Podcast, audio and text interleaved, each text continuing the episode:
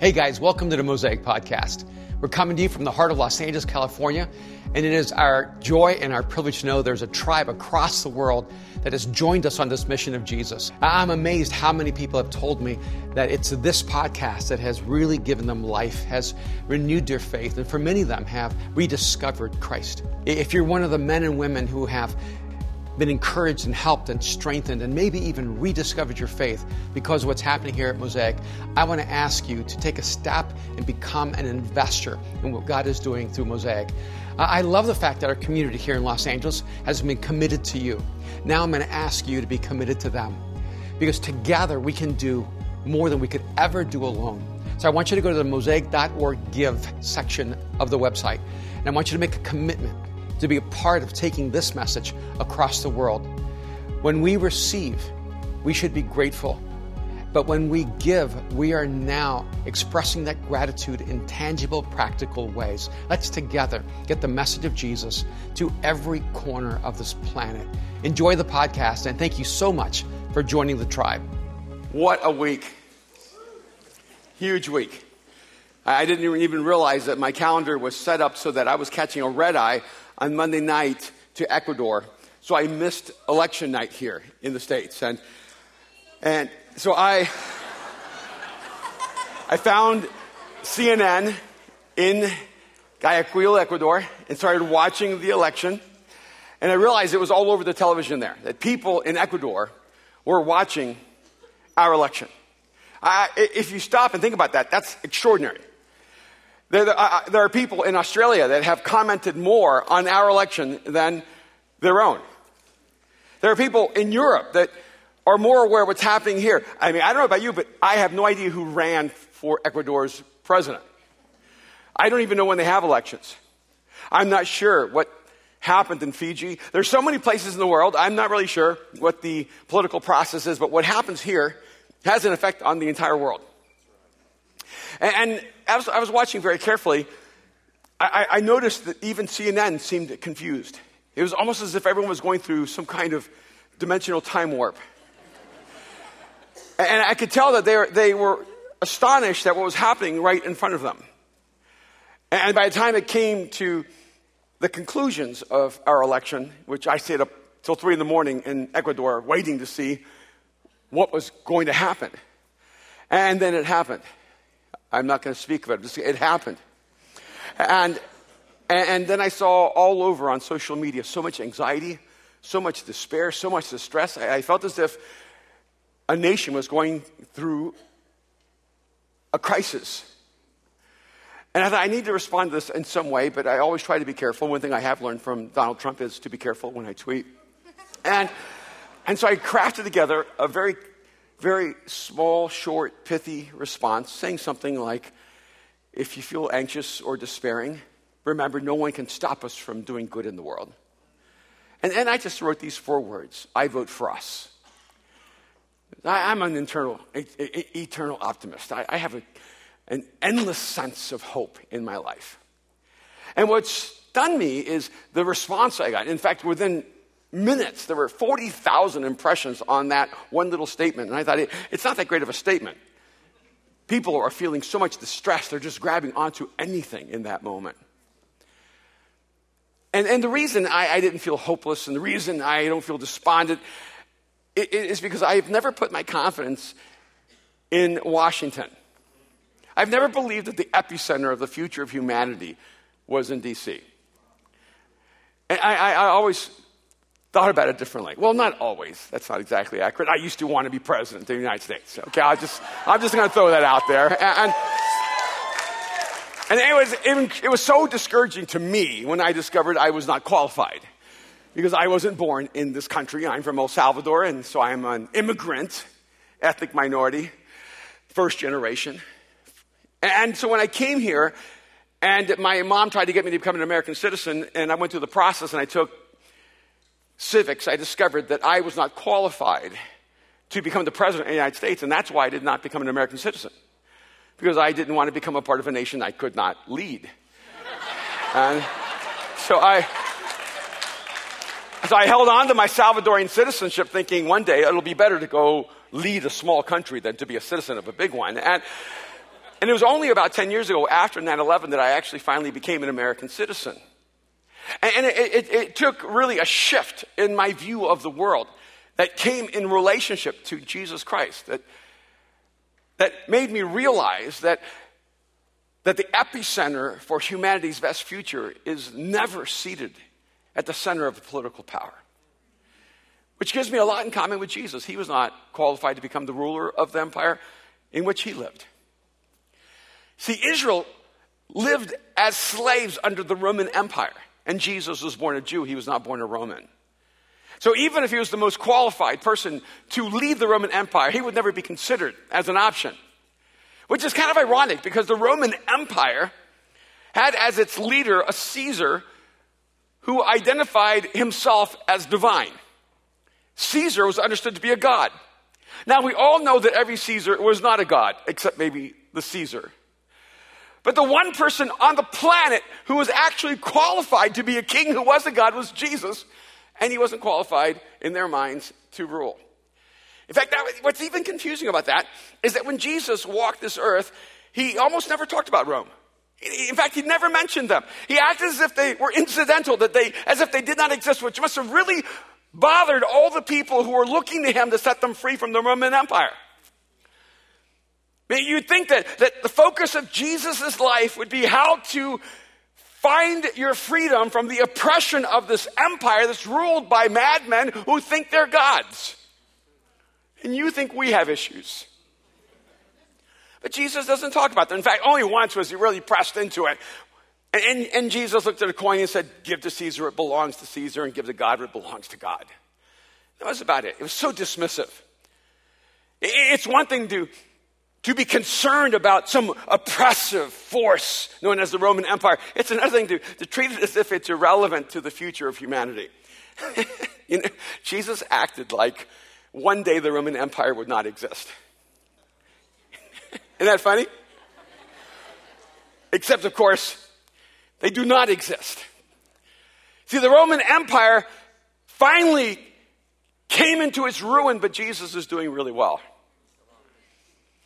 And so when I looked at this week and I realized that we have placed our Foundation Sunday at the end of a week where we voted as a nation for our next leader, and we find our nation in chaos and crisis and people protesting, which I think there's some irony to it that all the protests are happening in cities where people actually voted for Hillary causing traffic jams and inconvenience for everyone who agrees with them.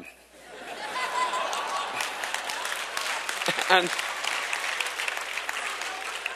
but that's the way things go.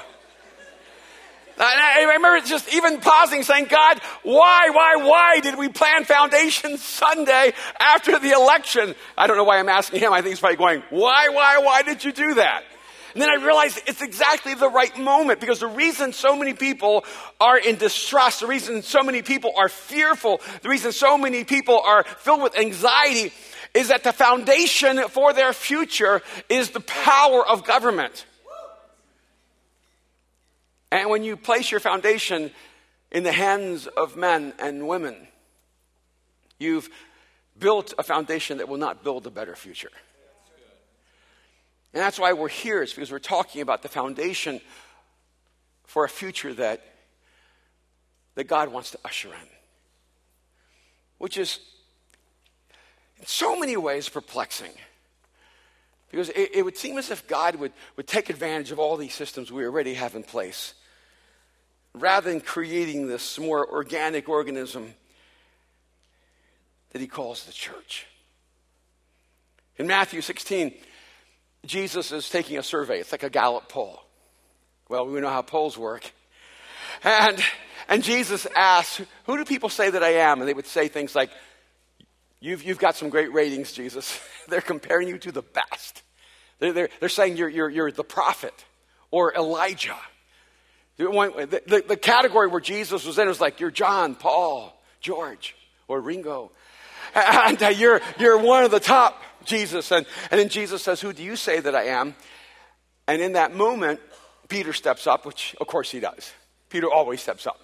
Peter always does whatever he thinks should be done, even if it's not what needs to be done, and says what he thinks should be said, even if it's not what should be said. And most of the time, Peter gets it wrong. But this time he gets it right. But I guess if you try enough times, eventually you get one right. And, and, and Peter says, You're the Christ. You're the Christ, the Son of the living God.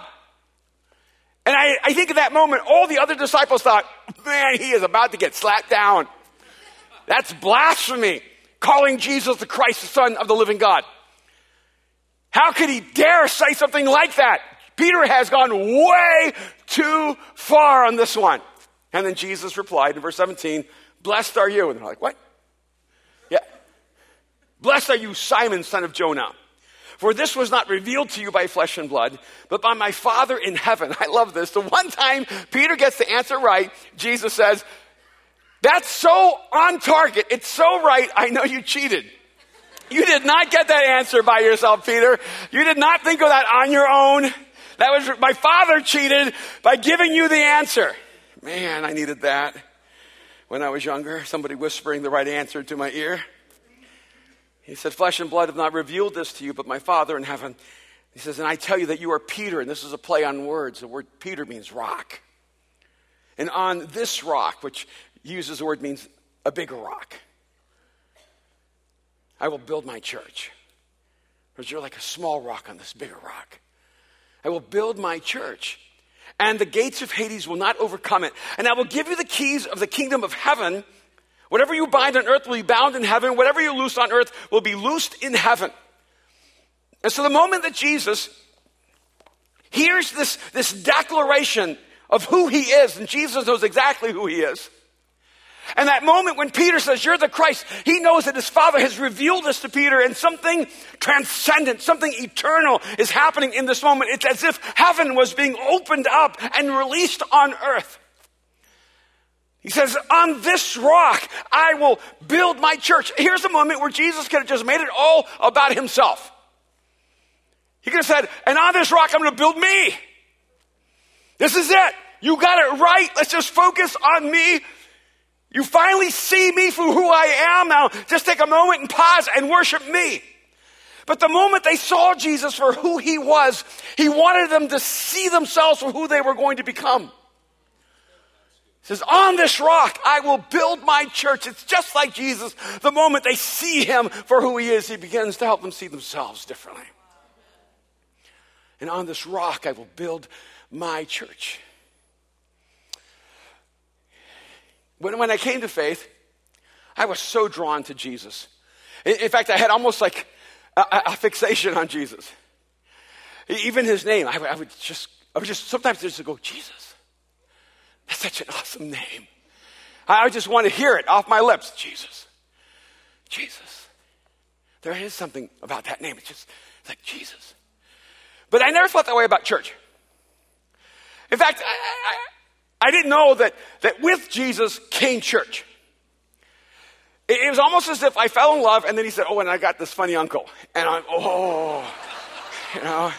But does he have to come to the wedding? He goes, Oh, yeah, he's, not, he's moving in.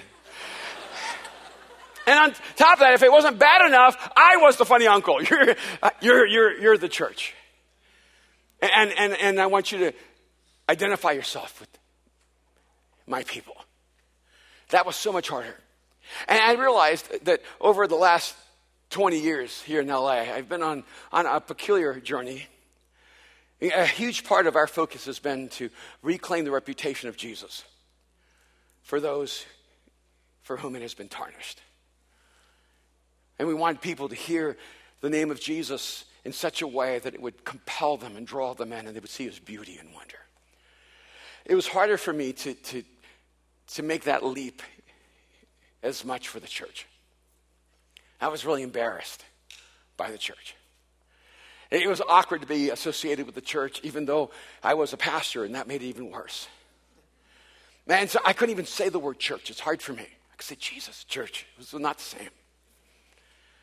And yet I found myself now over decades, and so many of the people who were a part of this journey with me, those who were considered pioneers and creatives and theologians and philosophers who, who were a part of the church, so many of them have literally walked away from the church and said, the church is irrelevant.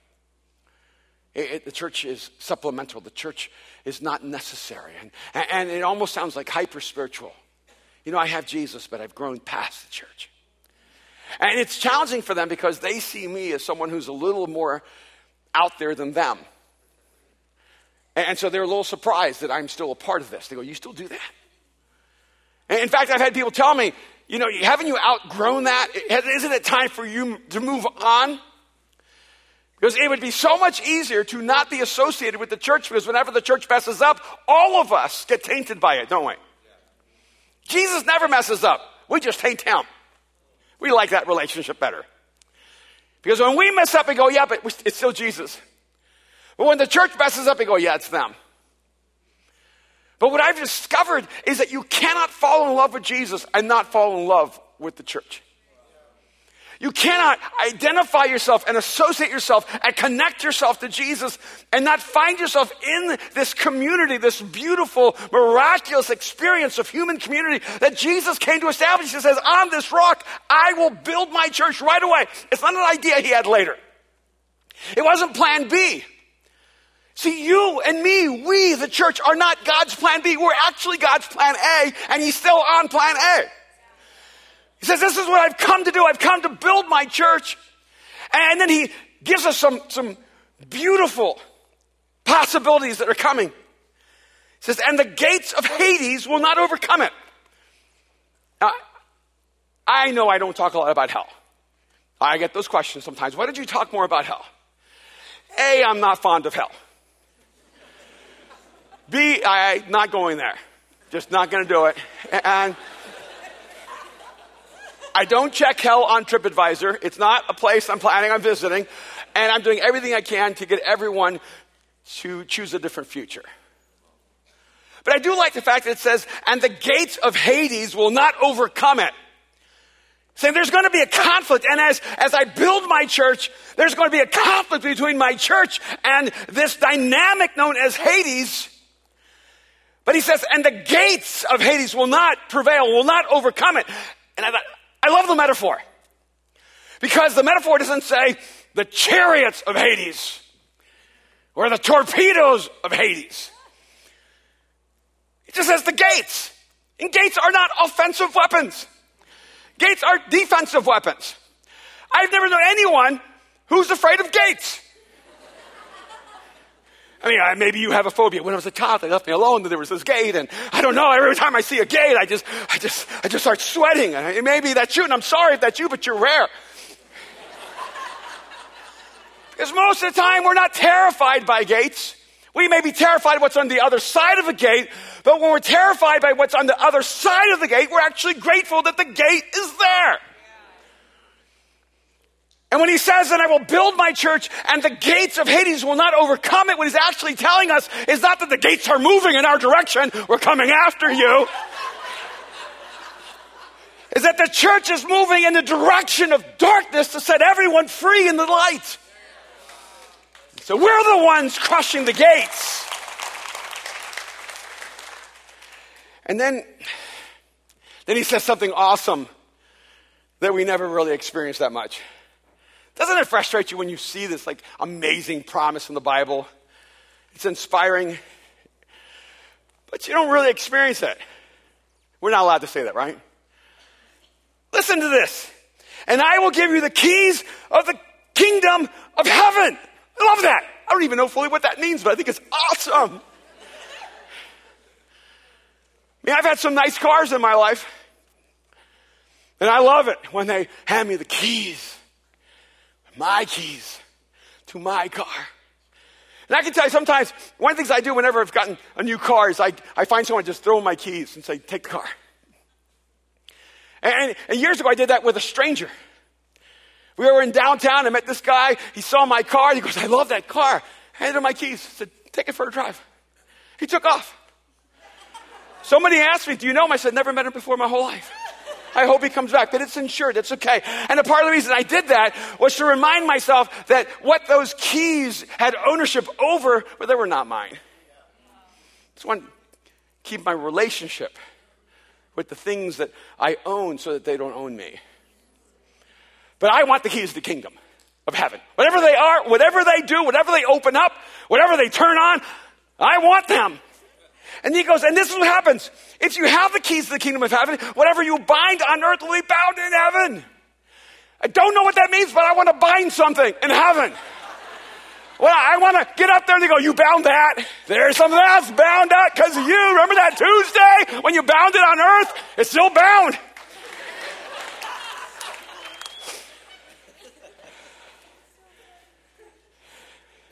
And whatever you loose on earth will be loosed in heaven. I don't know what that means, but maybe there'll be people in heaven that are free because I somehow invested in their life on earth. And so I loose them on earth, and so they are free to dance and sing in heaven. I don't know, maybe, maybe there are addictions that are here and fears that are here. Maybe you're, you're chained because of choices you've made in the past, and I have the keys. But I don't have the keys. And that's frustrating because I want to experience this to the fullness, but here, here's why we don't always experience the fullness of the promises in the scriptures. Because we have been taught to read the scriptures from a very Western, individualistic, narcissistic perspective. And we think the promises are to me. But the promises are not to me, they're to we. And And so many of the promises that you long for God to fulfill in your life, they're not given to you, they're given to us. And when we step into the us, we begin to experience the fullness of what God longs to do in our lives. And Jesus is doing it through the church, which means us. He leveraged things I mean, if I ever should be frustrated with God, it should be now. He promises me this extraordinary experience with Him, and then He tells me, but I can't have it unless I spend my life with you. I mean, you're awesome.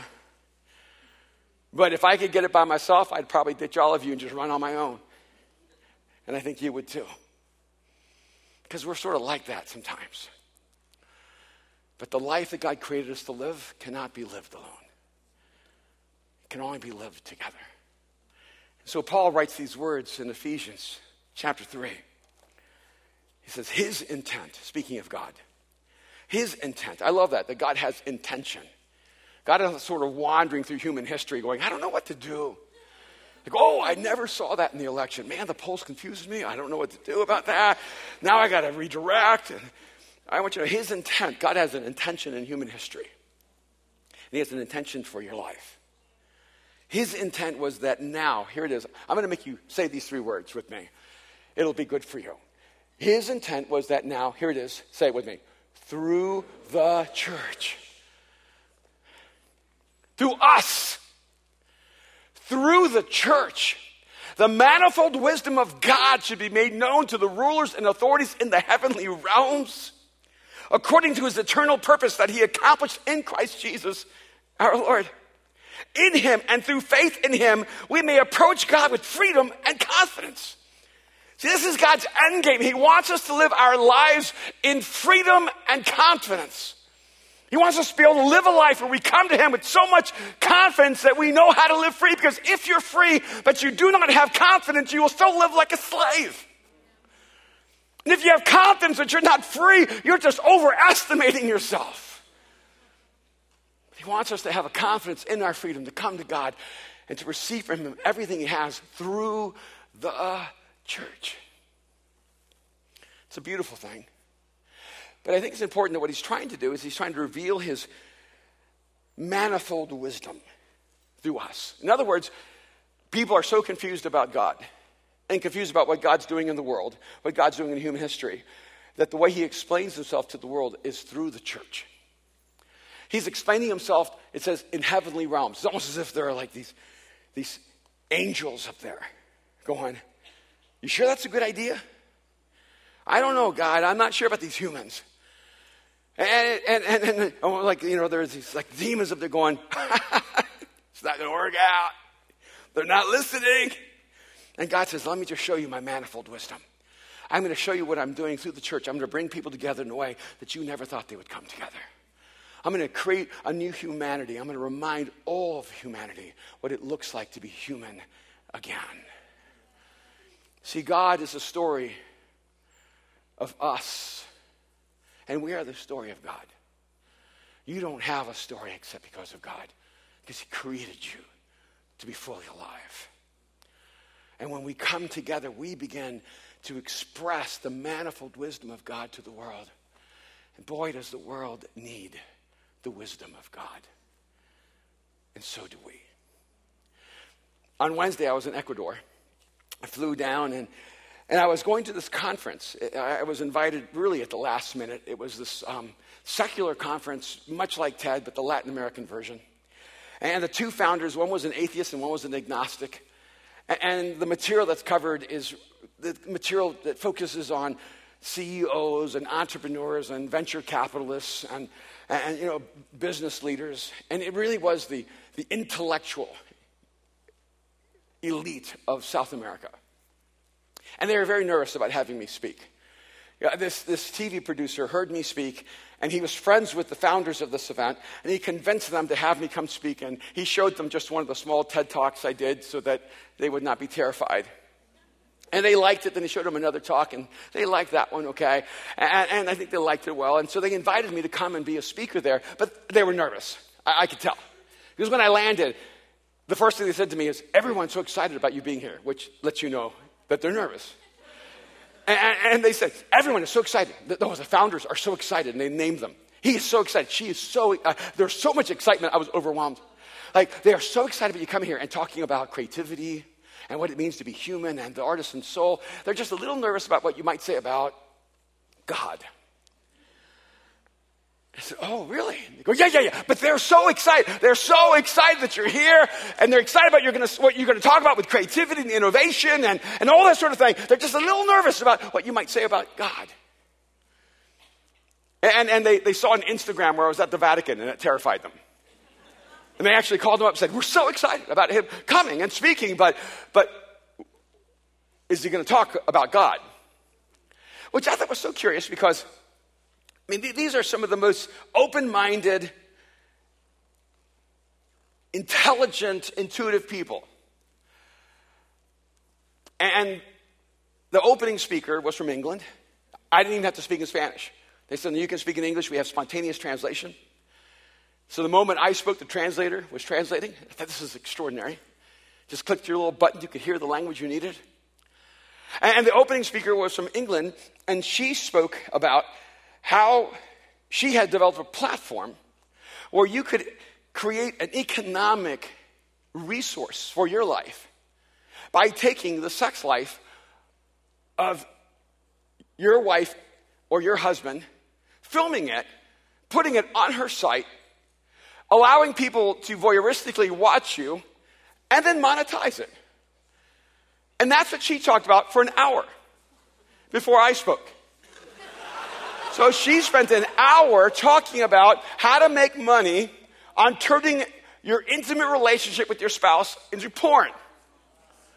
But they were nervous what I might say about God. And, and, as I was talking, and talking to them, because I was saying, well, what did the speaker, because I, I, missed that speaker, I, I, I, missed that lecture. And they go, well, she was, she was explaining, and, and, I just laid it out for you. And I said, oh, okay. And everybody was good with that, huh? Everybody's feeling comfortable with that conversation. And they said, well, you know, she's really looking at it from an economic development perspective. I go, oh, and you, you felt comfortable. And so I looked at them. I said, so you felt comfortable with that? And they're like, no. Because you see, making money isn't hard. I said, making money isn't hard. Making a difference is. See, it's easy to make money if you have no value for what it means to be human. There are so many opportunities to make money. And in fact, they said all she's done is taken a model that already exists out there. She's looked at material that already exists in our everyday life and figured out how to make it economically beneficial for you. Like, let's say, it's like Airbnb. You already had the room, you didn't have to make a room. You had a room, and you used to use that room for people that you let stay there for free. Remember those days? They were called guests. But now you realize guests don't pay their way. So you turn it into an Airbnb and now you take the space that you always had, but now you can make money on it. It's like Uber. I know this is hard to believe, but friends used to drive friends places. You'd call someone up. Go, John, bro, will you drive me? John's like, I'm there, bro. He's not Uber. He doesn't realize what he's missing out on. Because in Uber, you go, I, I used to, I had this extra space called passenger space. It's where friends used to hang. And you used to drive them for free, but now you can make money on it. So I said, it isn't that insightful to figure out that when you're married, you're actually, I'm just going to say, having sex. I mean, for some of you, that's going to be shocking, but that's where children come from. And, um, and you can devalue that. You can treat it as if it's not sacred.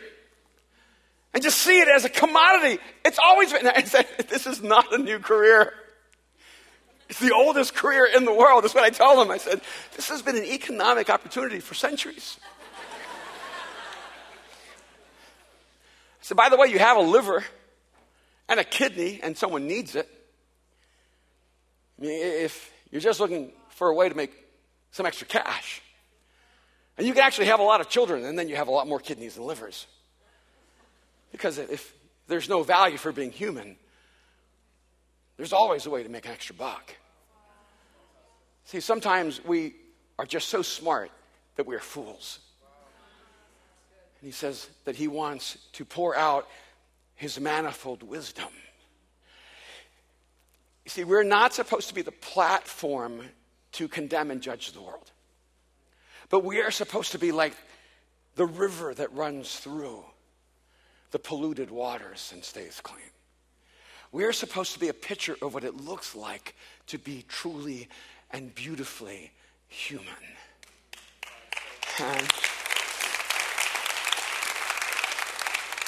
And, by the way, I remember 20 years ago when Mosaic first began her journey, and, and we became one of the most diverse churches in the world. We had 50, 60 different nationalities coming. And our community has changed so much over the years. We used to be almost 80% Asian. I know it's hard for some of you to believe.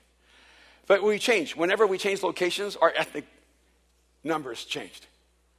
And it's been so fascinating as I've been traveling through this journey together to see us grow in our Japanese population and then grow in our Chinese population and then grow in our Latino population and then grow in our, we started reaching white people in our Caucasian population. And, and, and, and, and then we moved to Hollywood, we became more white and black, more African American and Caucasian. But we've always remained incredibly diverse. And, and when people would come and visit Mosaic, they'd say, We've never seen anything this diverse. You see, it's normal to you, but it's so rare to people from all over the world. But whenever they saw what was going on here, they'd always say to me, Well, that's because you're in LA. Now, you have not been to LA then. We are the home of the LA riots. We are the home of the Watts riots. We are the home of extreme racism, prejudice, and hatred. And if you go visit the churches all over LA, they are the most monolithic, monoethnic communities in the world. We are not diverse because we're in LA. We are diverse because the manifold wisdom of God is pouring into us and we're changing and becoming what God always had in mind. And which, by the way, is one of the reasons I make sure this platform is incredibly apolitical. I know people want me to always take a position, but what I think is interesting is everyone always assumes I have their position. Why aren't you speaking out on this? And I go, well, if you really want to know, this is what, how I see it. And they go, yeah, don't, don't, don't speak out on it.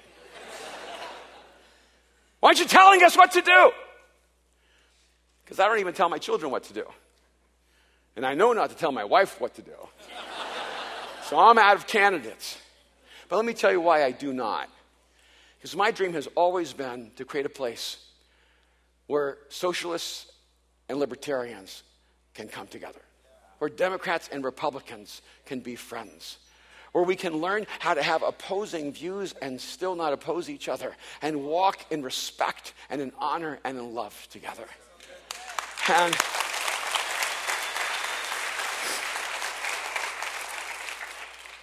And I, I, I never used being a Latino and being an immigrant as an excuse for the limitations on my life.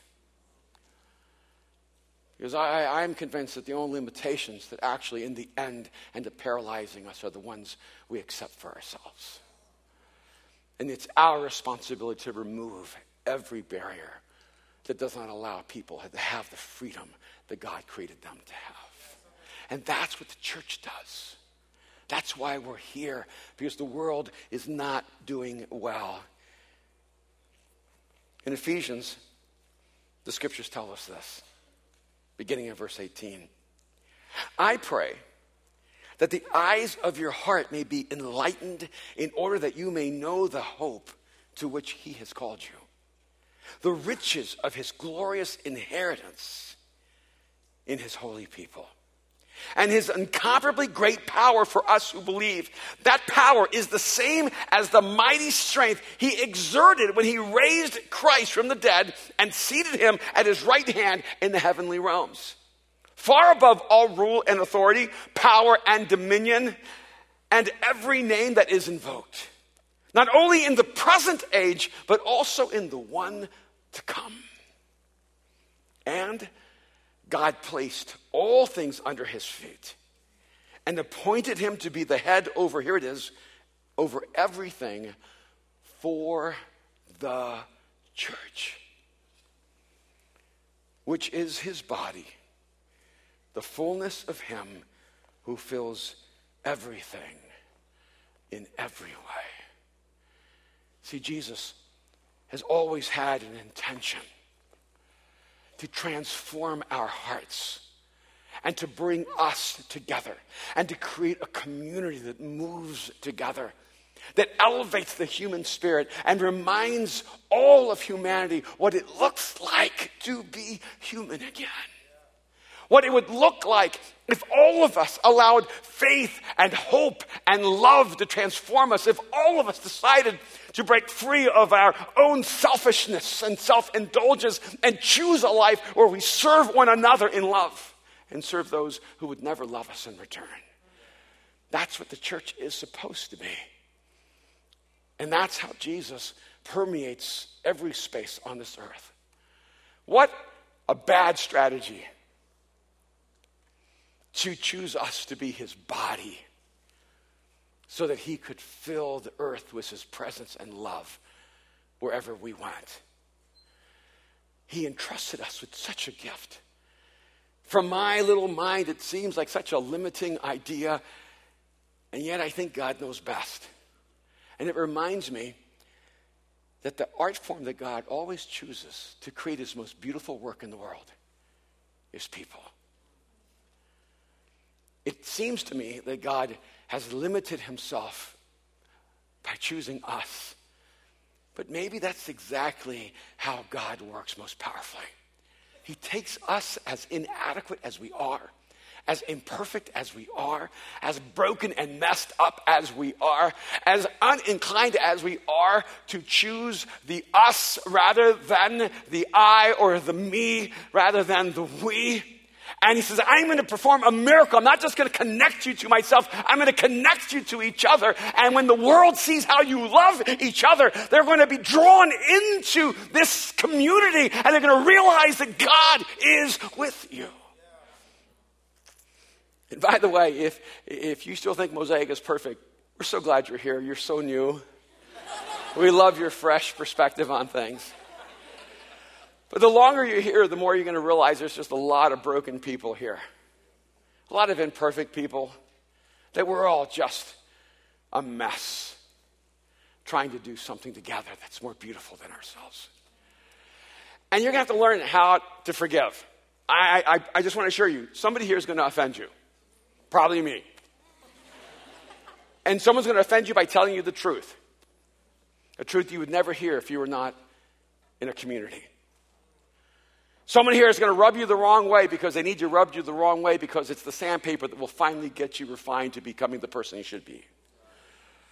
And, and, and, there's all kinds of things that are going to happen here. There's a lot of you here who are single. You're going to date someone here for five minutes. and one of you is going to misunderstand those five minutes and think it was supposed to be for a lifetime.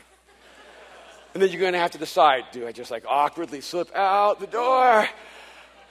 Or do I learn how to become an adult and reconcile and find friendship? It's hard to do this. It's hard to create community.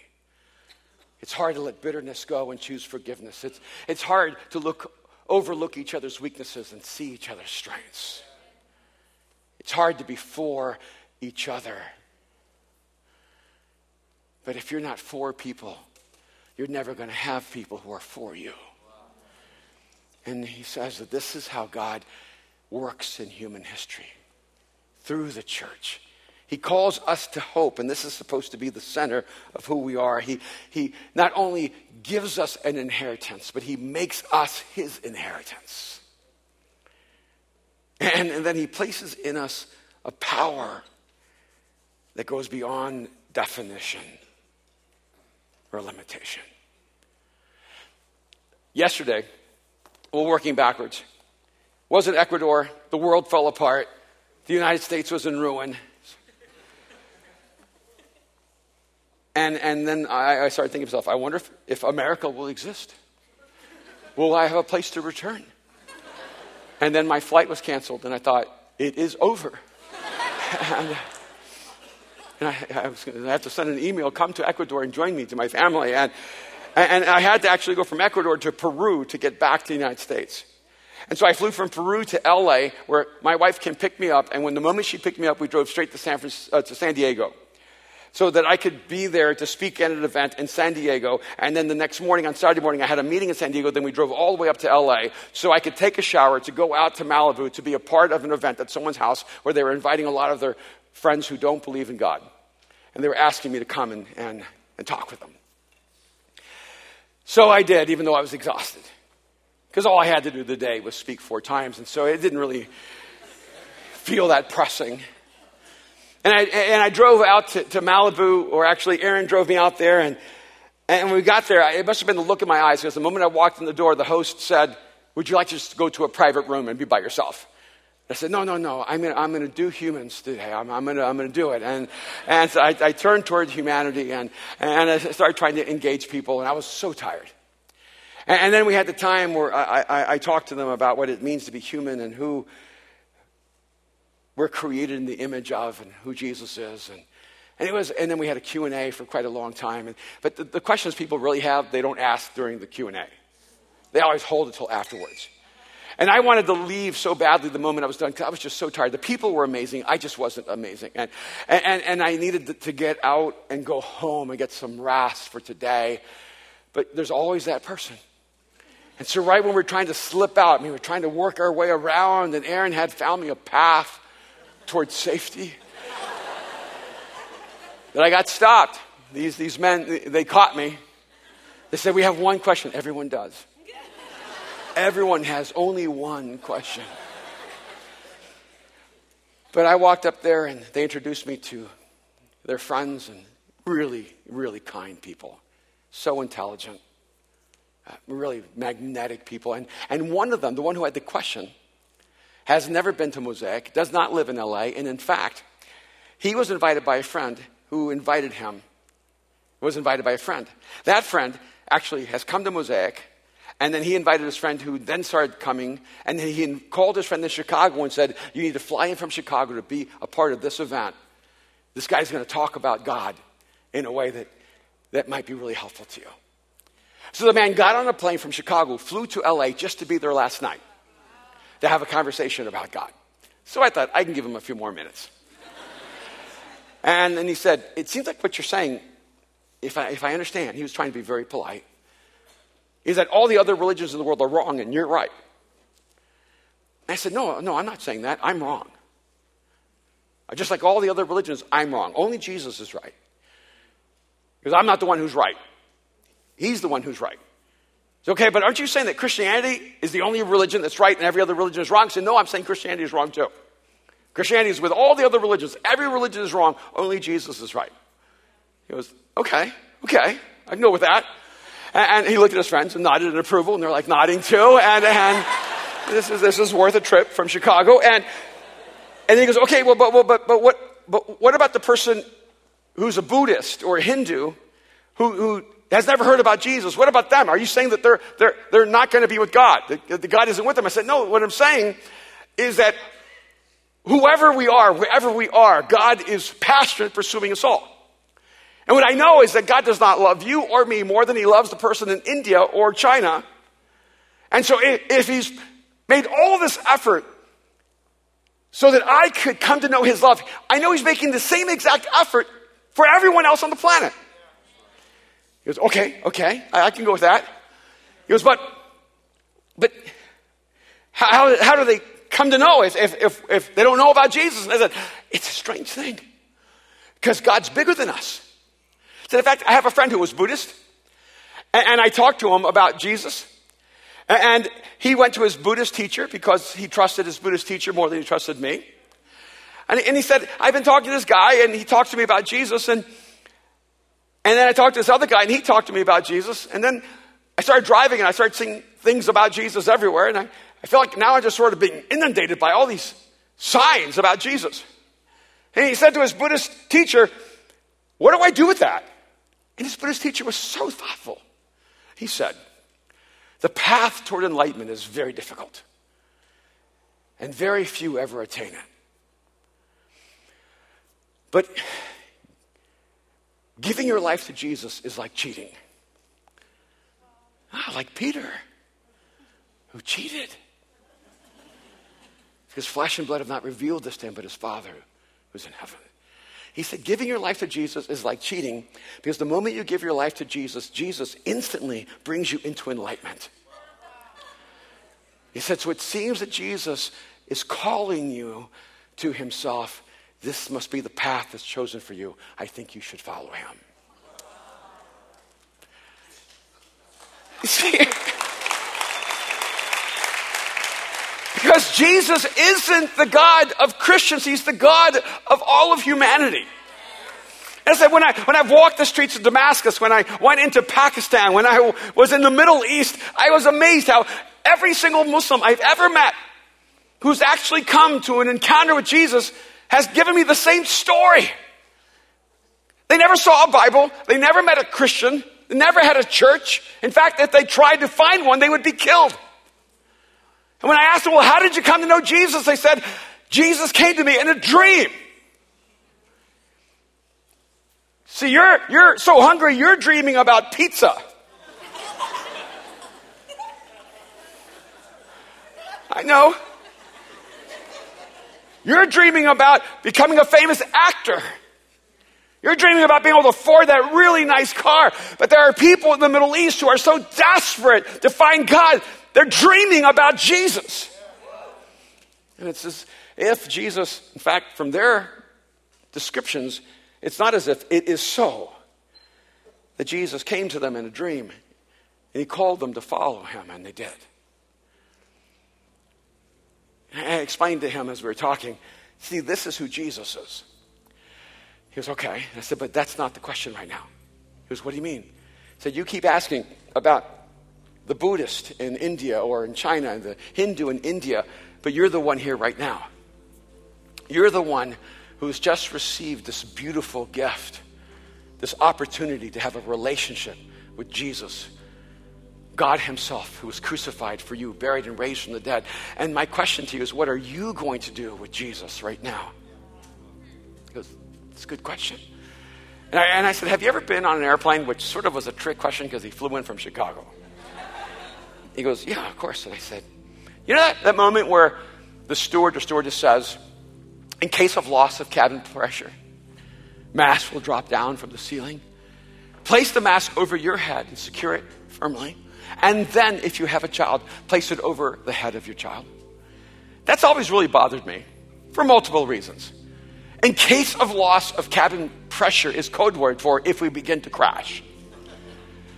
And if we begin to crash, they want me to put oxygen over my head so I can be conscious longer as we're careening toward Earth so that I can be aware of my impending death. Fully alive. I don't want to be conscious. I don't want the oxygen. I want to black out way up there. And let everyone else scream their guts out. No, I'm not doing it. You can have mine. I don't do dessert with my last meal. But I remember the first time I ever heard those words put the mask over your face first and then over the face of your child. Aaron was just a little boy and he was listening very carefully. And after the stewardess said that, he looked at me and said, Dad, airplanes are not safe places for children. I said, What do you mean? He said, They just told you to put the mask on you first and then on me. That's not right. That's not safe for children. He goes, Dad, I want you to make a commitment that you put the mask on me first. he didn't understand that what they were trying to teach me was take the oxygen that you need so that you can save the person who needs the oxygen you have to give. So I looked at this incredibly bright and intelligent guest who flew in from Chicago and I said, Right now, you have the opportunity to put the oxygen mask on your face and to receive the oxygen that you need for life so that you can help someone else who needs that oxygen and they can breathe of life. And so you need to take responsibility because if Jesus has come to you, if he has come to you before he has come to them, it's not because he loves you more, it's because he wants you to take the oxygen to them.